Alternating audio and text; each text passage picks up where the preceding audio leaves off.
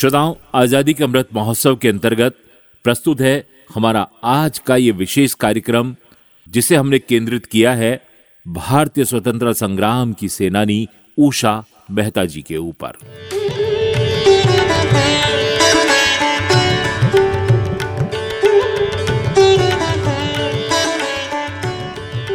उषा मेहता जी के ऊपर कार्यक्रम शुरू करने से पहले हम आपको एक देशभक्ति की कविता सुनाने जा रहे हैं। आते ही रहते थे। नित नित तूफ़ान हमारे भीतर ही जलते रहते थे। जलने को ये प्राण हमारे। किससे कहते, कौन हमारी सुनता, घायल दिल की बोली? अरे, सिसकने पर भी हमने देखी हम पर चलती गोली। किंतु आज हम में भी पल पल जाग रही जागृति की ज्वाला। जीने की खातिर हमने पी लिया मरण का तीखा प्याला। तुमने पी पी खून हमारा, घर में घी के दीपक जलाए। भिकमंगों का कौर छीनकर तुमने अपने थाल सजाए। तुम महलों पर रहकर झोपड़ियों को आज कुचलने आए। तुम हंसने में लीन, हमारे रोने को भी समझ ना पाए। चिंता नहीं, आज हमने भी अपना बल पहचान लिया है। तुम आने दो वार सामने, हमने सीना तान लिया है। तुम आने दो वार सामने हमने सीना तान लिया है। वाह श्रोताओं, क्या बात है। चिंता नहीं, आज हमने भी अपना बल पहचान लिया है। तुम आने दो वार सामने, हमने सीना तान लिया है। शिवराज जोशी, सुमनेश का लिखा हुआ यह देशभक्ति गीत प्रकाशित हुआ था प्रजा सेवक नामक समाचार पत्र के पृष्ठ क्रमांक छह पर, और उस समय तारीख थी 6 मई 1941 देश के लिए अपना सर्वस्व न्यौछावर करने का ठीक ऐसा ही जज्बा जगा था एक 22 साल की लड़की में। जब 1942 में गांधी जी ने भारत छोड़ो आंदोलन शुरू किया था और देश की जनता से करो या मरो का आवाहन किया था। देशभक्ति के जज्बे से ओत प्रोत उस लड़की ने उस समय कुछ ऐसा अभूतपूर्व काम करके दिखाया कि देश की आज़ादी में उसका नाम स्वर्ण अक्षरों में अंकित हो गया। उसके काम की भूरी भूरी प्रशंसा आज भी देश की नहीं, विदेशों में भी होती है। उस लड़की का नाम था उषा मेहता। आइए, आज़ादी का अमृत महोत्सव के अंतर्गत आज हम याद कर रहे हैं इस अनोखी स्वतंत्रता संग्राम सेनानी को, जिसने रेडियो के ज़रिए स्वतंत्रता की लड़ाई लड़ी थी। उषा मेहता का जन्म 25 मार्च सन 1920 को गुजरात में सूरत के पास स्थित सारस नामक एक गाँव में हुआ था। उनकी माता घेली बेन मेहता एक गृहिणी थी और उनके पिता हरि प्रसाद मेहता ब्रिटिश राज में जिला स्तर के जज थे। उषा ने बहुत कम उम्र में ही अंग्रेज़ों के खिलाफ लड़ाई में सक्रिय रूप से भाग लेना शुरू कर दिया था। वे बचपन से ही गांधी जी और उनके आदर्शों से बहुत प्रभावित थी। गांधी जी के आदर्शों को अपनाते हुए उन्होंने बहुत छोटी उम्र में ही अपने जीवन के निर्णय ले लिए थे। जैसे स्वयं खादी बुन करके उसी के कपड़े पहनना ब्रह्मचार्य का पालन करना और शान और शौकत से दूर रहना। मात्र आठ वर्ष की उम्र में उन्होंने आज़ादी के आंदोलन में भागीदारी की और जब उन्होंने साइमन कमीशन के खिलाफ हुए प्रदर्शनों में भी बढ़ चढ़ करके हिस्सा लिया था। नमक सत्याग्रह के समय वो समुद्र का पानी अपने घर ले आती थी और उससे नमक बनाती थी।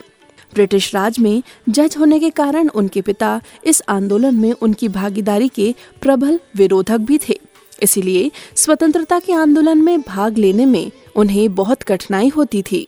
हालाँकि 1930 में सेवा निवृत्त होने के बाद उन्होंने उषा को उनकी मर्ज़ी के अनुसार काम करने की अनुमति दे दी थी। सेवा निवृत्ति के बाद अपने परिवार के साथ वे मुंबई आ गए। तब उस समय वो बॉम्बे कहलाता था। मुंबई में उन्हें स्वतंत्रता आंदोलन में पूरी तरह से भागीदारी करने का भी अवसर मिल गया।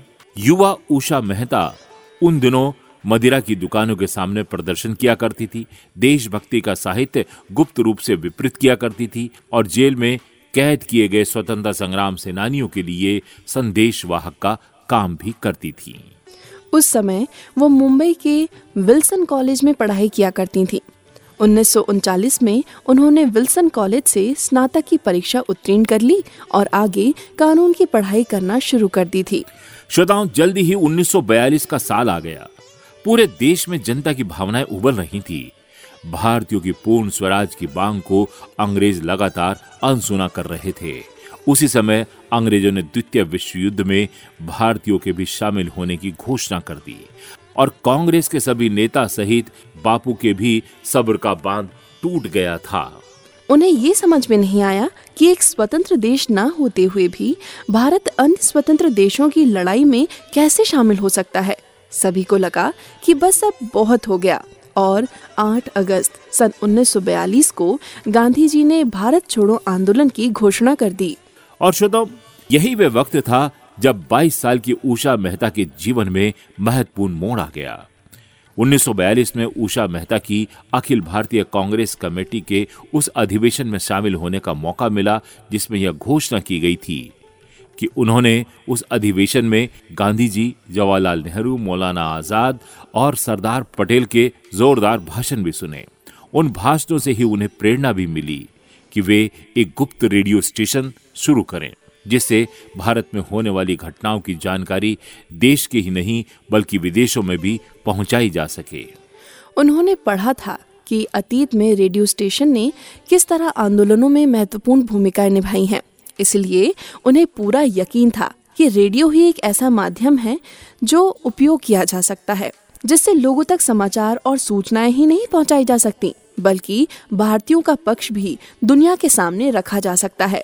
क्योंकि श्रोताओं तब तक सिर्फ़ अंग्रेज़ों का ही पक्ष दुनिया के सामने आता था। उषा मेहता ने अपनी आगे की पढ़ाई स्थगित करने का निर्णय ले लिया। उन्होंने अपने पिता से कहा कि उनकी शिक्षा बाद में भी हो सकती है। और वे घर से निकल पड़ी। पंद्रह दिनों तक उनका कोई अता पता नहीं था। पंद्रह दिनों के बाद जब वो प्रकट हुई तब तक वो एक गुप्त रेडियो स्टेशन बनाने में कामयाब हो चुकी थी। और श्रोताओ 14 अगस्त 1942 का एक दिन था यादगार दिन जब उषा मेहता ने अपने साथियों के साथ रेडियो का पहला प्रसारण शुरू किया था। और उस पहले प्रसारण में उषा मेहता के पहले शब्द थे ये रेडियो है बयालीस दशमलव चौतीस मीटर पर। हम भारत में किसी जगह से बोल रहे हैं। श्रोताओं, बयालीस दशमलव चौतीस मीटर उसके रेडियो की फ्रिक्वेंसी थी। अंग्रेज़ों से बचने के लिए अपने गुप्त रेडियो स्टेशन के स्थान के नाम की जगह वे भारत में किसी जगह शब्द का उपयोग किया करती थी। रेडियो पर वे अंग्रेज़ी और हिंदी दोनों भाषाओं में समाचार पढ़ती थी। वे अपने कार्यक्रमों की शुरुआत हिंदुस्तान हमारा गीत से किया करती थी और समापन करती थी वंदे मातरम से। अंग्रेज़ों के कड़े पहरे के बावजूद वो अंग्रेज़ों के उत्पीड़न और अत्याचार के समाचार निडरता से प्रसारित किया करती थी। लेकिन ये सब इतना आसान नहीं था। अंग्रेज़ों की निगाहों से बचने के लिए उन्हें अपने गुप्त रेडियो स्टेशन का स्थान बार बार बदलना पड़ता था। उस समय ऐसा लग रहा था कि मानो अंग्रेज़ इस आंदोलन को कुचलने में कामयाब हो गए हैं। श्रोताओं लाखों स्वतंत्रता संग्राम सेनानी सहित बापू और बड़े बड़े नेताओं को गिरफ़्तार कर लिया गया। कुछ नेता भूमिगत हो गए। प्रेस पर पाबंदी लगा दी गई। ऐसे में रेडियो ने लोगों तक सही खबर पहुंचाई। उन्हें आशा और उम्मीद की एक नई किरण दिखाई और उन्हें स्वतंत्रता आंदोलन में भाग लेने के लिए प्रेरित किया। अंग्रेज़ रेडियो का पता ठिकाना ढूंढ रहे थे और ऐसे में एक टेक्नीशियन ने गद्दारी कर दी और उन्हें गुप्त रेडियो के ठिकाने की जानकारी दे दी। 12 नवंबर सन 1942 को जब उषा मेहता गिरगांव में अपने गुप्त रेडियो स्टेशन से प्रसारण कर रही थी, पुलिस ने उन्हें और उनके साथियों को गिरफ़्तार कर लिया। एक विशेष अदालत में पाँच हफ्तों तक उन पर मुकदमा चलाया गया। उन्हें चार साल के कठोर कारावास की सजा भी सुनाई गई। जेल में उन्हें एकांत कोठरी में रखा गया था। श्रोताओं, अंग्रेज़ों ने उन्हें प्रलोभन दिया। अपने साथियों और स्वतंत्रता संग्राम सेनानियों के बारे में जानकारी दे तो सरकार विदेश में उनकी पढ़ाई का बंदोबस्त कर देगी। लेकिन उषा मेहता अड़ी रही। उन्होंने अंग्रेज़ों को कोई भी जानकारी देने से इनकार कर दिया। जेल में उनकी तबीयत बिगड़ गई। और 1946 में उन्हें रिहा कर दिया गया। रिहा होने के बाद के क्षणों को याद करते हुए उषा मेहता कहती थी। मैं जेल से खुशी और गर्व के साथ रिहा हुई हूँ, क्योंकि मुझे इस बात की तसल्ली थी, मैं बापू के करो या मरो संदेश पर अमल किया और स्वतंत्रता के आंदोलन में अपना तुच्छ योगदान दिया। शतम रिहा होने के बाद भी बिगड़ी हुई तबीयत के कारण वे बिस्तर से उठने में असमर्थ थी। इसलिए रिहाई के एक साल बाद आज़ादी के उत्सव में वे शामिल नहीं हो पाई थी। श्रोताओं, उषा मेहता गांधी जी के आदर्शों की सच्ची अनुयायी थी। वे अपने स्वयं के लिए और अपने देशवासियों के लिए अहिंसक तरीके से लड़ने में यकीन रखा करती थी। स्वतंत्रता प्राप्ति के बाद उन्होंने मुंबई विश्वविद्यालय से गांधी जी के राजनैतिक और सामाजिक विचार विषय पर पीएचडी भी की।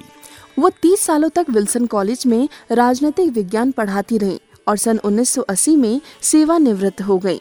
उन्होंने अंग्रेज़ी और गुजराती में अनेक आलेख, निबंध और पुस्तकें लिखी। स्वतंत्र भारत के बारे में अपने विचार प्रकट करते हुए उन्होंने एक पुस्तक लिखी, जिसका शीर्षक है फ्रीडम फाइटर्स रिमेम्बर और श्रोताओं इस पुस्तक में उन्होंने लिखा मैं बहुत खुश थी लेकिन देश के बंटवारे के कारण दुखी भी थी। वो एक स्वतंत्र भारत तो था लेकिन वो विभाजित भारत था। श्रोताओं इस पुस्तक में उन्होंने समाज के अमीर और गरीब के बीच की खाई के बारे में चर्चा करते हुए लिखा था। वो एक स्वतंत्रता नहीं है, जिसके लिए हमने अपना सर्वस्व कुर्बान कर दिया। फिर भी ये हमारा कर्तव्य है कि हम अपने देश पर भरोसा रखें। श्रोताओं, हम आपको बता दें कि वे गांधी पीस फाउंडेशन की अध्यक्ष भी रहीं।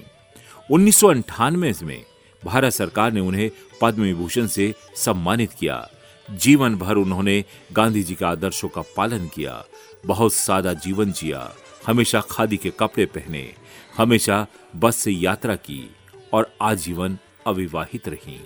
11 अगस्त सन 2000 को 80 साल की उम्र में वो इस दुनिया को अलविदा कह गई। लेकिन रेडियो के ज़रिए स्वतंत्रता की लड़ाई लड़ने वाली इस अनोखी दृढ़ निश्चयी और साहसी स्वतंत्रता संग्राम सेनानी का योगदान देश कभी भी भूल नहीं पाएगा। रेडियो आज़ाद हिंद उनके इस काम को शत शत नमन करता है और उन्हें सैल्यूट करता है। श्रोताओं, ये था हमारा आज का विशेष कार्यक्रम आज़ादी के अमृत महोत्सव के अंतर्गत भारतीय स्वतंत्रता संग्राम की अनोखी स्वतंत्रता संग्राम सेनानी उषा मेहता जी के ऊपर। इस कार्यक्रम को अब हम यही समाप्त करते हैं। हमें अनुमति दीजिए। नमस्कार, नमस्कार।